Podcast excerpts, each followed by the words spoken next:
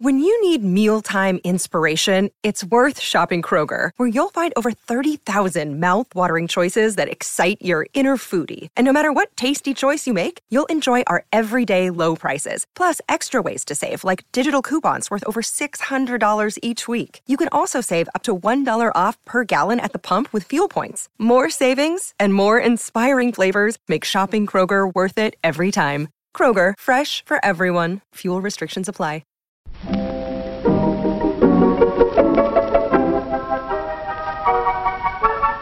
Maybe it's just that you don't know how to use social courtesy. Oh, that's old fashioned.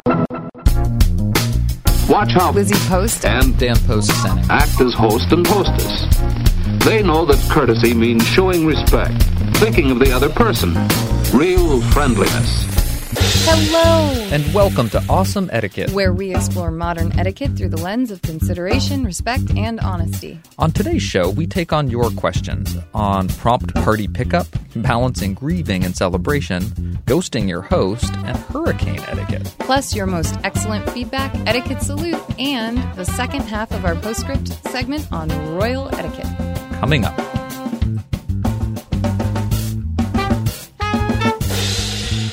Awesome Etiquette comes to you from the studios of Vermont Public Radio and is proud to be produced in Burlington, Vermont by the Emily Post Institute. I'm Lizzie Post. And I'm Dan Post Senning. And we are smack dab in the middle of the business etiquette train the trainer week. Yes, we are. This is a busy week at the Emily Post Institute, but it's also one of our favorite weeks. it really is. I was reminded of that yesterday. Yeah. As I was sort of reflecting on two days into what is a week of training that it it does. It requires a lot of us. You have to man the office solo while Peter and I are up teaching. Meanwhile, I'm prepping for next week's children's training as well as the wedding training this weekend. So yeah, there's a lot of a lot going on. But tell me about the training. How is the business one going this year? I haven't been able to pop my head in. As is so often the case with our work, while you put a lot into it, I get so much out of it. Yeah. It's really been a delight to meet a new group of people who are really invested in this material, this concept that it's important how we treat each other and who care enough about it and who want to be a part of delivering that message. And they they're they're so excited interested curious. It, it, it comes in all forms Yeah. but their their level of interest is high enough that they make the trip up here to spend a week with us to figure out how they can bring this back to their communities. It is um, it's feeding me right now. I love it. it. I got to say, it was so much fun at the cocktail party Monday night because I got to meet one of our trainees.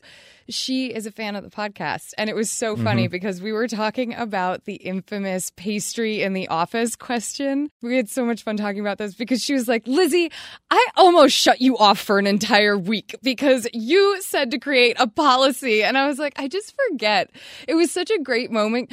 But in my head, I was thinking, this isn't a big deal. You just kind of figure it out. You know, it's like, I guess it's a policy. And it came out as like, no, you create a policy. Like, you make this official and da da da. And I just loved her willingness to tell me that in person. Like, man, when that word came out of your mouth, I was like, no, that's ridiculous. It's over the top. A and pastry policy. I know. Like, what the heck is that? We're absurd. And I just love that kind of back and forth that can happen that she's at home having that experience. I like it when she has the happy experiences with the show more. But it was just so, it was so fun to get to connect with her over that podcast moment. So let me also affirm that that podcast connection has been made repeatedly over the course of the training. Yeah. And the, the the first day that we spend together, we spend a lot of time talking about consideration, respect, and honesty. Yeah. The the framework, the values based framework that that we think is so important that we try to employ here on the podcast. And day two was more presentation skills, thinking about messaging and how you own and deliver that message in your own unique way. So I've gotten to hear a little bit in their own voices the way consideration, respect, and honesty inform their mission and sense of purpose around this material. And the particular trainer that you're talking about has clearly internalized that message. Listening to the From podcast show. has really equipped her in in a way where she just ab- absorbs and adopts the teaching in a in a way that's really been impressive. I've I've, I've enjoyed sort of continuing this dialogue that has begun over the, The the, airwaves, over the podcast in person. Oh, it's been a so delight. Cool. That's so cool. Well, she was telling me about it at the cocktail party too. That she was like, it was so fun hearing, you know, the five step process and the three principles and everything because I was so familiar with it from the show. Exactly. We often tell our trainees, you know, you really are part of the Emily Post family. But boy, when a podcast listener comes into that, it's like a whole other level. It's really cool. Well, onward and upward. Yeah. Two days down, three days to go. and then next week too. but today we've got to record this We podcast. do. And I am so stoked to be here at the mic with you. So let's get to some questions. Let's do it. Awesome Etiquette gets support from Storyworth. There are some stories about your mom's life that you truly never get tired of hearing. From hilarious to heartfelt, tear jerking to plot twisting, mom's retelling of the events always brings a bit of joy. Just in time for Mother's Day, we here at Awesome Etiquette found the perfect gift that can capture all of your mom's stories for your family forever. It's called Storyworth. Storyworth helps you preserve precious memories and stories from your mom or a mother figure in your life for years to come. Here's how it works. Each week, Storyworth emails your loved one a thought provoking question that you get to help pick. What was your first job? Who was your first crush? Storyworth makes the writing process a breeze. All your loved one needs to do is to respond to the email prompt with a story. Long or short, it doesn't matter. I did this with my mom and it was really, really rewarding. You'll be emailed a copy of your loved one's responses as they're submitted over the course of the year. You'll get to enjoy their retelling of the stories. Some you probably already know, or maybe the ones that you're surprised by you haven't heard before. After that year of fun discovery and reminiscing, Storyworth compiles your loved one's stories and photos into a beautiful keepsake hardcover book that you'll be able to share and revisit for generations to come. You can even keep a copy of the book for yourself. Give all the moms in your life a unique, heartfelt gift that you all will cherish for years. Storyworth. Right now, save $10 on your first purchase when you go to storyworth.com slash manners. That's Storyworth, S-T-O-R-Y, W-O-R-T-H dot com slash manners. It's manners with an S to save $10 on your first purchase. And now back to our show. Awesome Etiquette is here to answer your questions on how to behave. If you have a question for us, you can email it to awesomeetiquette at emilypost.com or leave us a voicemail at 802-858-KIND. That's 802-858-5463. Or hit us up on Twitter or Facebook. Just use the hashtag Awesome Etiquette so that we know you want your question on the show. Our first question today is called Prompt Pickup Please. We rented a space for the party with a dreaded bouncy house. We have the facility from 9 to 1, including setup and teardown. The party portion is slated for 10 to 12. What is a polite way for us to be sure folks depart at noon? I don't want to be rude, but also need to be sure that we have ample time for cleanup. I'm actually nervous an hour isn't sufficient. Your thoughts and suggestions are greatly appreciated. Thank you, Jessica. Jessica, thank you for your question. And don't dread the bouncy house. bouncy houses can be fun. Of all people, I did not think you would be a bouncy house guy. You like the bouncy house. As a kid, I loved the bouncy, the bouncy house. I know. I'm like a trampoline bouncy house kind of person too. It's fun. Anisha's not old enough yet, but I was with uh, my brother's daughters recently, and Oh, they Stella overcame Grace. their fear. And, and um, Dylan, she's a daredevil. She Yeah. just wanted in and wasn't tall enough, but they let her in anyway. She was bouncing off the walls. But Stella Grace had to overcome her fear. But once once she was in, you couldn't get her out. I want again, again, again. anyway, so. Kudos, good work. I, I, I know Good it's parent, a lot to do, parent. uh, but I, I'm sure everyone will enjoy. Back to your question. I think the first line of defense here is to include a finish time on the invitation. That's Th- pretty standard for kids' parties, right? Absolutely, and and for any event that has a let's call it a hard stop, um, if there is a finish time that's important, let guests in on that as early as possible so that people can prepare, and so that's part of the information they're working with as well. So right on the invitation, 10 to 12. That's the party.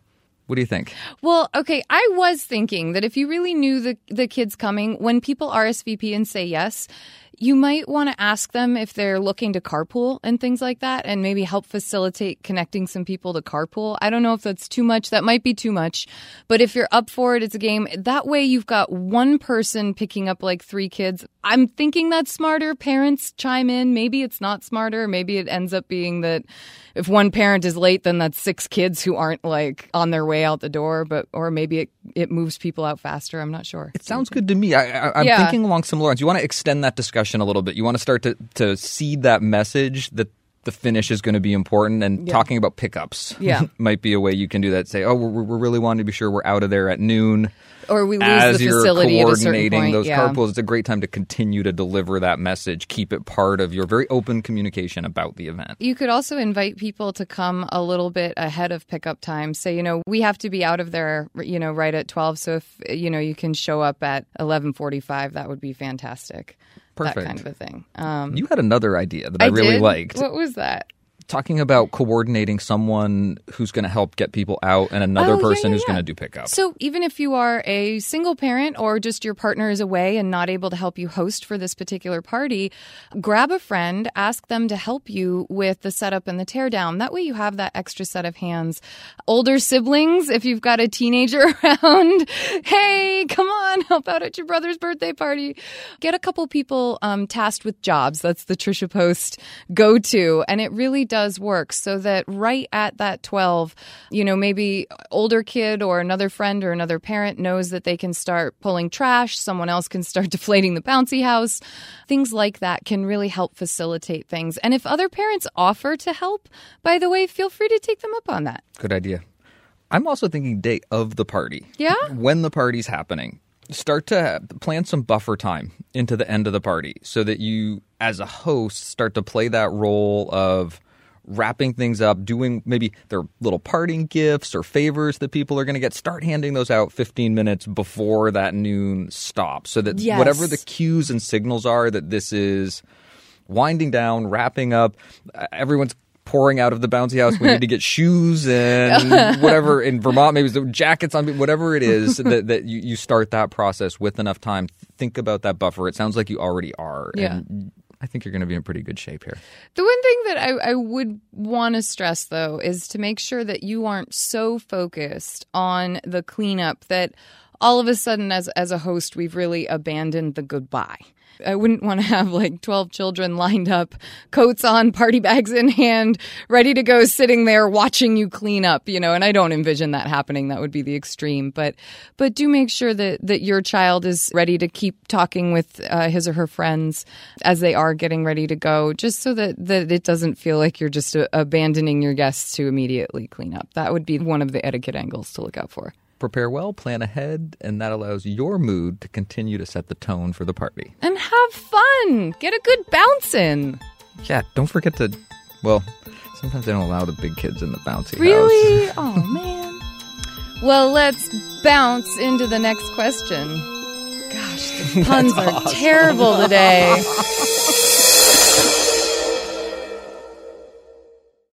Hello from Toronto. I discovered awesome etiquette only this summer, but it's quickly become one of my favorites. I'm heading into the archives. I was listening to episode 145 and had a question about your postscript segment on leaving a party.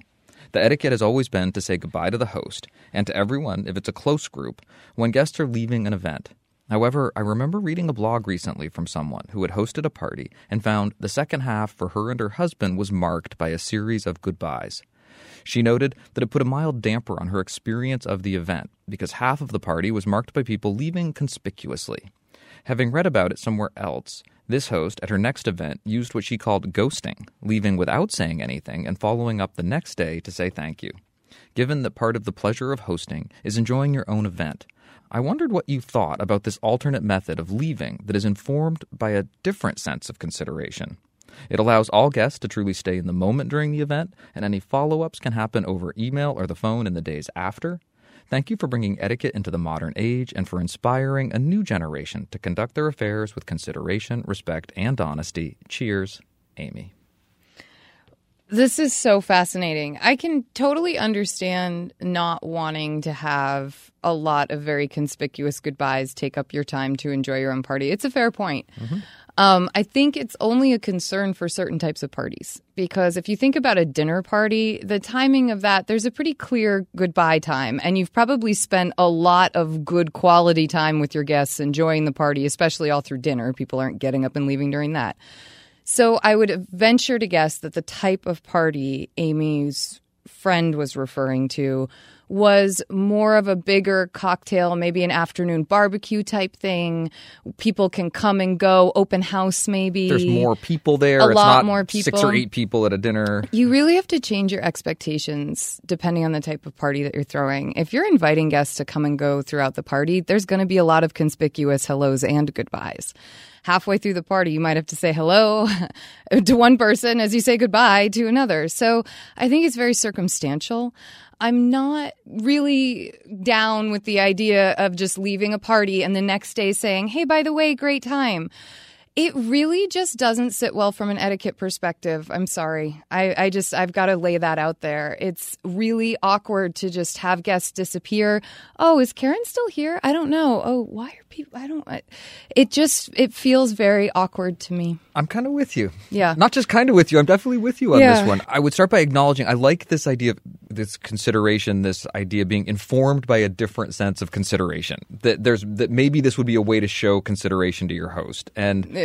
Putting myself in the the position of that host, I'm imagining a situation where my party's dissolving around me, where people are just slipping away, and I don't know if I feel any better about I don't. it.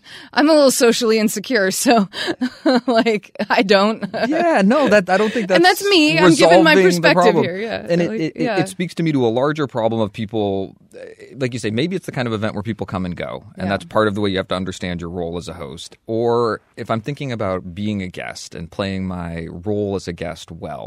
I'm thinking about that goodbye being well timed, being Yeah. discreet, not being all about me and my grand departure, but really being about a- brief and quality connection with the host, thanking them for having me. And as you say, sort of giving them some sense that, that no, I'm not there. So it's not, oh, well, let me introduce you to, Oh wait, Jim left. Oops. or I wanted to talk to him or I wanted to mention or wh- whatever it might be. That, that there is just a basic consideration around checking in with your host as you leave. I also think that the use of the word ghosting here, it, th- this term is growing in terms of how it's applied because if you're calling the next day, you're not really ghosting. You're not just disappearing into yeah, the ether. ghosting is really disappear. It's absolutely disappearing on somebody. You, Yeah. You've ghosted the party, but there is an attempt here to salvage the relationship. A- And I feel that sense of consideration for the host. I, I hear where this question is coming from, but I think a brief, a quick, it doesn't need to be elaborate or dramatic goodbye is, is a good thing for a guest to be thinking about doing. And I wouldn't abandon it Yeah, completely. I'm upholding it. I'm with you because I liked all your points. Amy, there you go. That's our opinion on it so far is that, yeah, we think it's still a good idea to connect with your host and do be considerate. Try not to take up too much of their time in doing so. And when you're invited to a party, practice the skills of a good guest. Leave on time and courteously, too, thanking your host sincerely for the good time you've had. This question is about balance during grieving. Hi, Lizzie and Dan. I love your podcast, and I've been listening since the beginning. In fact, I'm listening right now. I have an etiquette question that seems a bit delicate, but I'm sure you will be able to help. My mom recently passed away after a battle with cancer. She was not sick for long. We were able to spend time together as a family, and in the end, things were as good as they could have been. Now, here comes the delicate part. She passed away two days before my 50th birthday, and the funeral was actually on my birthday. I was going to have a party that I canceled when her health took a turn for the worse about a week before my birthday. Because of that, my close family and friends that are local knew what happened and showed the best etiquette for the situation. My question is this How do I deal with all the birthday wishes from people who are not aware of the situation? I got birthday wishes through Facebook and cards in the mail. Normally, I would reach out to these far off friends and thank them for the birthday wishes, but it seems strange to say thank you without talking about the loss of my mom. Do you think? What is the best way to handle this situation? Yours, Michelle. Michelle, we are so sorry for your loss. Although I'm very glad to hear that as a family, you said it was as good as it could be. That's a wonderful way to be able to reflect on it. But we are also very happy for your 50th birthday, and we'd love to wish you a big happy 50th birthday. Especially from everybody here at Awesome Etiquette. Um, I think that in this situation, you can go with what feels right to you each time, and it might be different.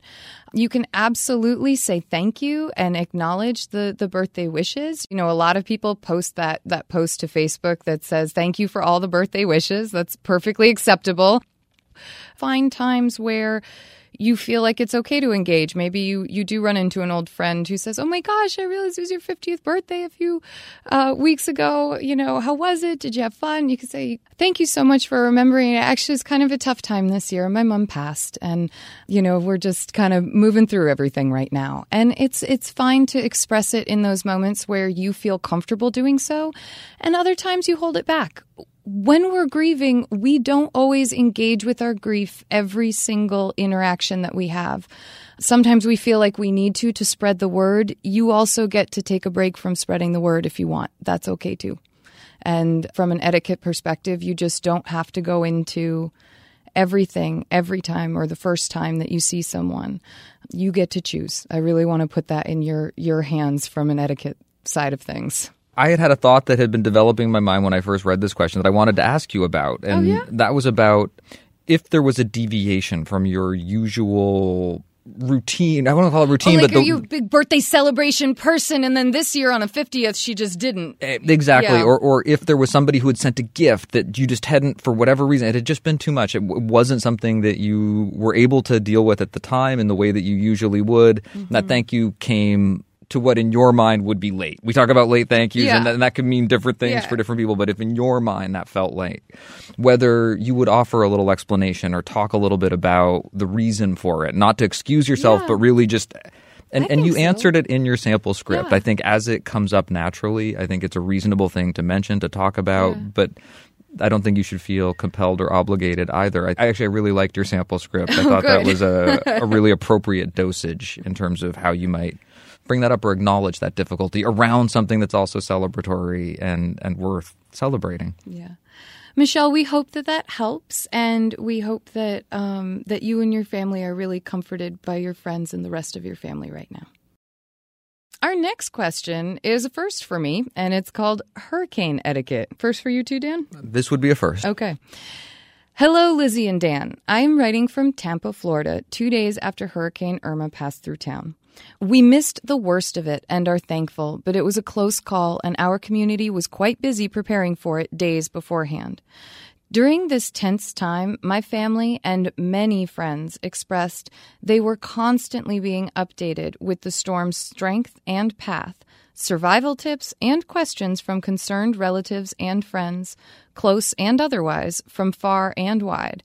The response was obviously out of love and concern, but really felt overwhelming and at times added to the anxiety. How is it best to communicate to others who see that your community is in the face of a potential disastrous event that their concern is welcome, but their constant calls and text messages are not?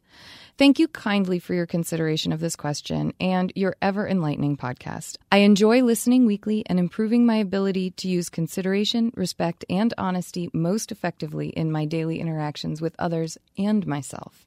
Regards, Sarah. Great question. I know. And I, I like the way Sarah ends talking about treating herself with consideration, respect, and honesty Me as well as others. Love it. Love it. Um, we are very glad you are safe. Um, and that, that you and your neighbors are okay. But I think this is a real question. People are, they are busy prepping. They are nervous and anxious themselves. And of course, their loved ones are. I love that she recognizes the intention behind all these messages. And by the way, that is so key when communicating to someone, um, letting them know that their intention is incredibly valid and appreciated um, is great. Helping them to then communicate it or interact with you in the best way is like a separate piece that you, you can work on. And It absolutely What do you is. think? Because- this made me think about a, a an etiquette question I was asked personally recently by a friend and neighbor who had gone through a very difficult health scare Oh. and w- was in the hospital fighting for his life. And there were family members who were coming trying to help, and he was in more pain and more distress he'd ever been in his life. And he just wanted people to go away. Yeah. He was there with his wife. He appreciated why these people were wanting to be there and wanting to support him, but he also couldn't accept it and Yeah. didn't need it at the time and Had what he needed and just needed to plow through. and he wanted to ask me, "What did you do? How do you tell people that Yeah. yes but no?" Yeah. and it's not exactly the same situation, but it's there, there's a, a related sort of thought in that it's important to set good boundaries so people know how to help you. They want to help, they want to participate well, and it's up to you to let them know. And you recognize their good intentions. You recognize the place of care and concern and a willingness to help that this is coming from. Mm-hmm. And even if it is hard for you at the moment or it's creating more difficulty than it's actually helping that you don't respond with rudeness that you set those boundaries clearly and that you also do remember the good intentions of those people that are trying and, and, and that can be difficult particularly when you're in a very stressful and hard time but you, you do your best and those are the moments where you get to shine First of all, you can organize your friends and family that are out of state, that are out of harm's way. You can send a message to, let's say, your parents or your siblings saying, please contact the rest of the family. Let them know we are okay. That right now we need our phones clear to be able to communicate with each other. So if they don't mind holding off on messages, we'll get in touch with you guys when we're ready and you can then pass the message on, right? There's certainly, you can set up the phone tree basically. Um, another thing is to do exactly what Dan and I have been saying, which is to say, thank you so much for your concern. Uh, we are all okay right now. We have a plan in place. The info that we need is coming to us. So we're feeling good about things and just need to focus on plowing through, on getting through this right now. And I think that that's best you can do is just let them know thank you for the concern. Here's our plan so that you know we're okay and, and we're on it. And now we've got to keep the phone lines clear. I like it. My follow up thought is Yeah. that there is that moment when the crisis is over, or hopefully things have passed, and it's time to open those lines of communication again. And that's where you send out that message and you let people know we are so relieved that we are now able to get power and plug our phone mm-hmm. back in Yeah, exactly. and really looking forward to, to hearing from you again or whatever it is yeah. that, that, that, that lets people know that okay the boundary's been set and now we're going to readjust that boundary again when it's over. Sarah thank you for this question. We hope our answer helps and our thoughts are with you and everyone who's been affected by the weather this difficult hurricane season. To get the best use out of party line service, this means giving up the line promptly for an emergency call, avoiding lengthy conversations, asking for the line only in a real emergency, and then explaining why. Hadn't you better hang up, Peggy? Someone may want to use the line. Thank you for your questions. Please send us updates and comments to awesomeetiquette at emilypost.com. You can leave us a message at 802 858 KIND. That's 802 858 5463. Or hit us up on Twitter and Facebook. Just use the hashtag awesomeetiquette so we know you want your question on the show. Each week, we like to hear your thoughts about the questions we answer and the topics we cover. We had three great pieces of feedback from Facebook regarding the Clean Plate Club debate. I just love that all three of them were on it. So I was like, we're going for it. It's a Facebook feedback segment. Dale wrote in and said, My great aunts, who were young adults in the 1930s, encouraged us to leave food just a little when visiting. As I understood it, this was meant to convey that you were not starving, that you were doing okay. So, a bit the opposite of what Dan said. My mother, though, always thought it was rude to leave this little bit of food without mopping up all the sauce. I'm with her. Get all that sauce up. Josh said, I tweeted at Lizzie, but thought I would elaborate a bit here. I have always heard of leaving a small bite of food on the plate when talking about Chinese customs. As part of the host guest dance, it told the host that you could not eat another bite. A clean plate would be refilled, but might suggest that either the host was not generous or the guest was gluttonous. Though in Japan and India, cleaning a plate is polite. In Japanese, there is a word for the regret you feel when something is wasted, and I'm going to do my best at this. Matainai. I'm hoping that was nice work. Not knowing Japanese, I have no idea. Josh, thank you so much. I love the elaboration. Lisa also wrote in saying, regarding the anti clean plate club mentioned in yesterday's podcast, I've definitely heard that as being part of Chinese culture. Not having enough food is seen as a failing of the dinner host to provide enough, and a clean plate means you could have eaten more if there was more to eat. I'm intrigued by how much interest there is in this Clean Plate Club question. And I was digging through the 1922 edition of Etiquette, and I, I found a couple of things there that I'm looking forward to bringing back in a future show. Oh, I love it. I love it. Tolly chimed in regarding unfriending ex in laws. I just have some feedback on your latest episode. Regarding unfriending people on Facebook, I think it's a really tricky issue. I would err on the side of if the sister doesn't want to see things from the family, she can just block them. That way, even if they comment on things on your feed, she won't see them. The only time that that doesn't really work is if they have a high overlap of friendship groups and she still wants to be able to check who else is attending events so that she can prepare herself for the possibility that they will be there. Mm. Also, regarding being asked to pay to attend catered parties, I don't think that it is rude. Maybe it's a regional or generational thing, but I would consider it the equivalent of being invited to dinner at a restaurant where everyone would pay for themselves. I think the more gracious way for the host to handle that, though, is to ask for donations towards the party in lieu of gifts. Tolley concludes I also loved the advice about setting up in advance the time you expect guests to take when making toasts. There are definitely people that won't pick up on social cues and hints, but will really appreciate being told outright what the expectation is. Thanks for all your hard work, and I hope this is the right place to submit my comments. Definitely the right place, and we appreciate them all. Thank you for sending us your thoughts and updates. Please keep them coming. You can send your question or update to awesomeetiquette at emilypost.com or program this number into your phone. You can leave us a message at 802 858 KIND. That's 802 858 5463.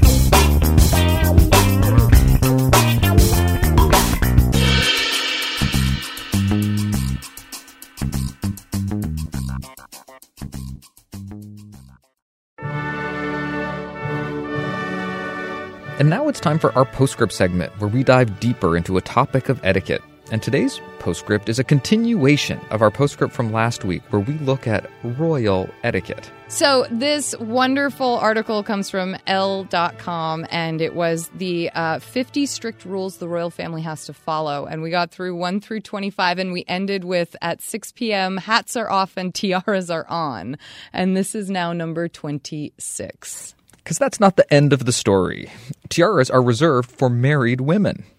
Oh man, I don't get a tiara till I get hitched. What a bummer. I really, I'm saying, man. Well, I'm not royal, so I guess it doesn't matter at all. we gotta get Pooj tiara. You know, it's it's not just whether they're on or off or whether you're married or not. Tiaras must also be angled properly, and that is number 27. Although tiaras were traditionally worn towards the front of the head, the modern style is worn farther back on the head at a 45 degree angle. Very flattering. Number 28. The Queen's breakfast menu is non negotiable. Every morning, the Queen has English breakfast tea followed by cornflakes. I like it. I would expect the tea, English breakfast, of course. Cornflakes are a surprise. Number 29, the family must accept gifts. The family is required to graciously accept the many and bizarre gifts they are given on a regular basis. I really like this one. I think everyone can take note. Receiving gifts well is an important part of etiquette for everyone. Absolutely. What's number 30? The Queen insists on spending a week preparing for Christmas.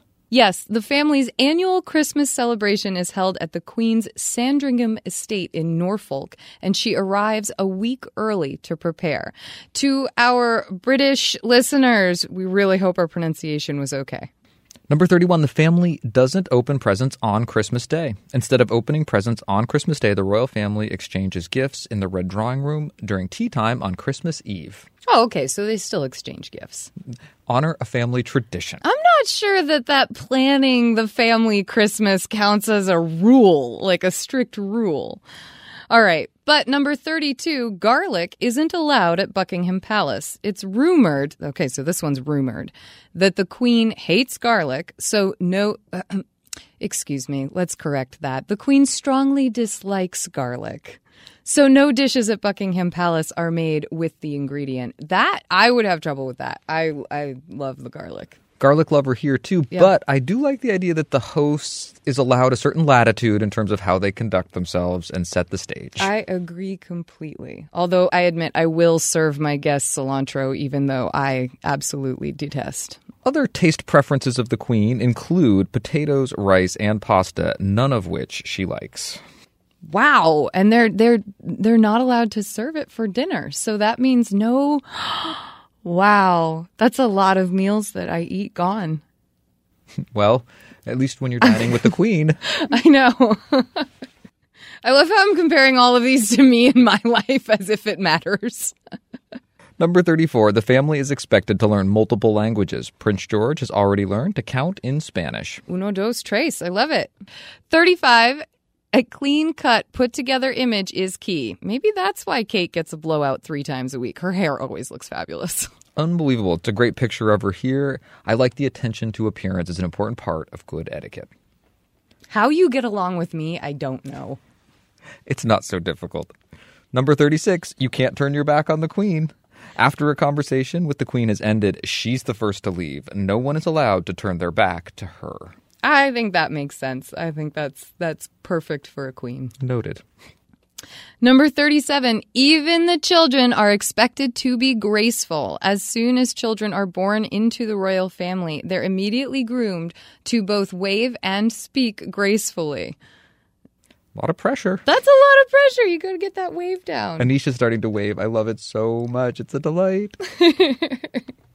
Number 38, the queen's wardrobe must be bright. The queen is known for her bright, neon colored outfits, as she likes to make sure she can be easily spotted in large crowds. I always thought that was a particularly good point of etiquette. It, like that she uses that as a consideration to make sure that, you know, that her people can actually see her and get a good look. I just thought that was a thought, actually a really thoughtful consideration on her behalf.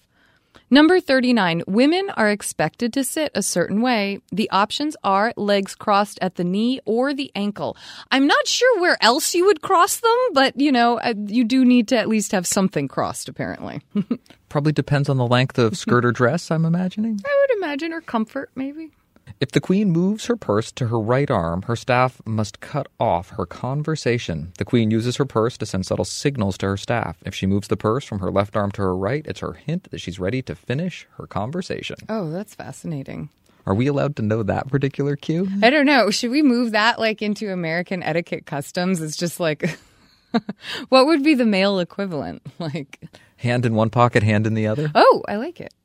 Number 41. And when she places her purse on a table, dinner is officially over.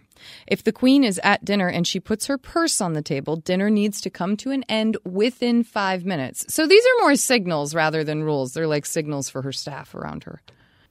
Number 42. Cleavage isn't a part of the royal dress code.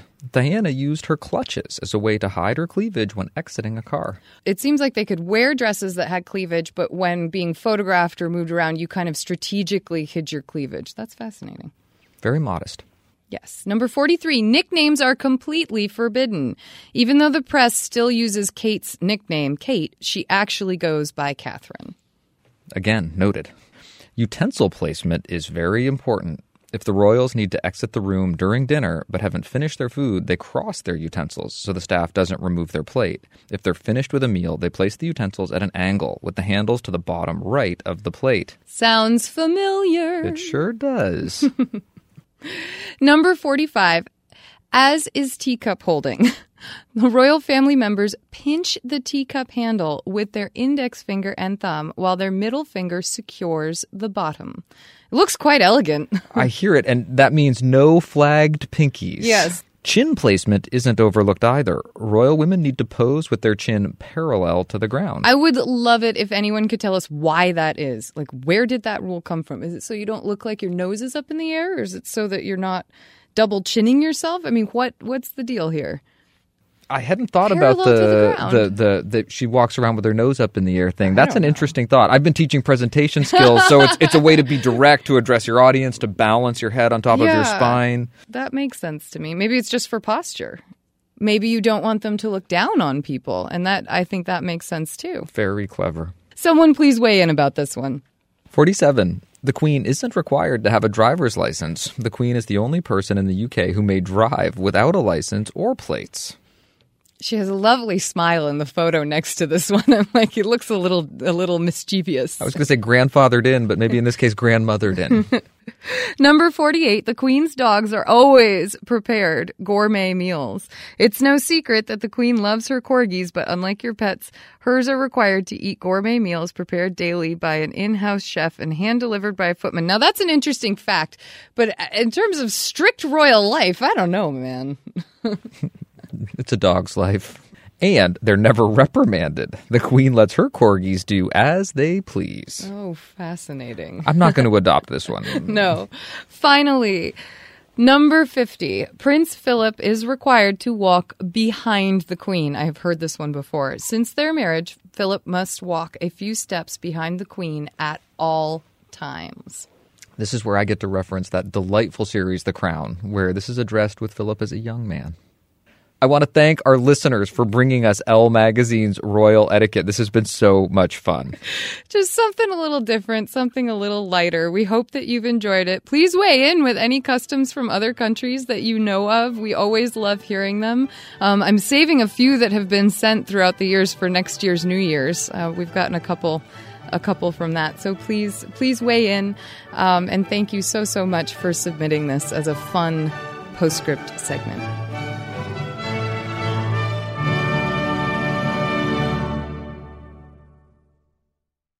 We like to end our show on a high note, so we turn to you to hear about the good etiquette you're seeing and experiencing out in the world, and that can come in so many forms. And today's comes from our friend Werner in Germany.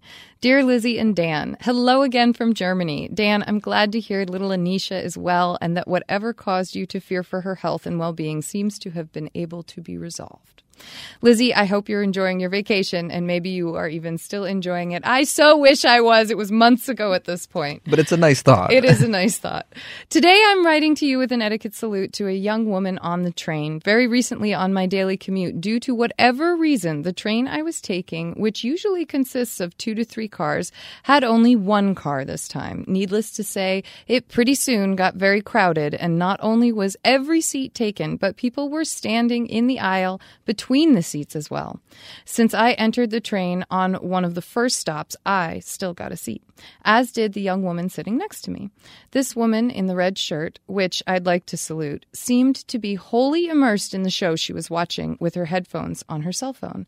Nevertheless, at one of the later stations, where the train already was pretty crowded, two older women got on the train, one with a cane, who obviously had trouble walking. Before I even noticed them, or anyone else near the doors of the train reacted to them, the woman in the red shirt watching her show asked me to save her seat, walked through half the train car stuffed full of people up to the lady with the cane, offered her saved seat to her, and even accompanied the two of them back there. Of course, I gave up my seat as well to the two ladies so they could sit together, and they repeatedly thanked us for our kindness. The young woman assured them it was her pleasure, as did I. I felt a little embarrassed since I did not spot them at first. I did make a mental note to myself to, in the future, try hard to be more attentive to things happening farther across the train as well.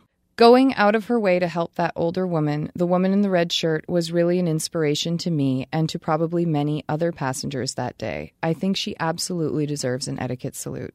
Please give my best to Pooja and to all the rest of the post Post Senning family engaged in your wonderful podcast. Yours sincerely, Werner. Werner, thank you so much for that etiquette salute. I love and it. it's one of those simple gestures that really can make an impact. And I love the lesson that you take from it that you're encouraging yourself to be more aware, to extend that sphere of consideration just a little bit further and to try to make a positive impact. I love that it's not going to happen every time that the person watching the show or with their headphones on is actually paying attention to everything going on. But I love the fact that there's room for that in our world too. Thank you for joining us once again. Thank you for listening.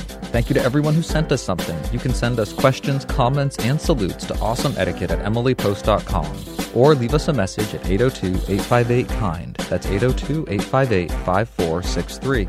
On Twitter, I'm at Daniel underscore post. And I'm at Lizzie A. Post. On Facebook, we're Awesome Etiquette and the Emily Post Institute. You can help us out. If you like the show, subscribe on iTunes and leave us a review. Our show is edited by Chris Albertine.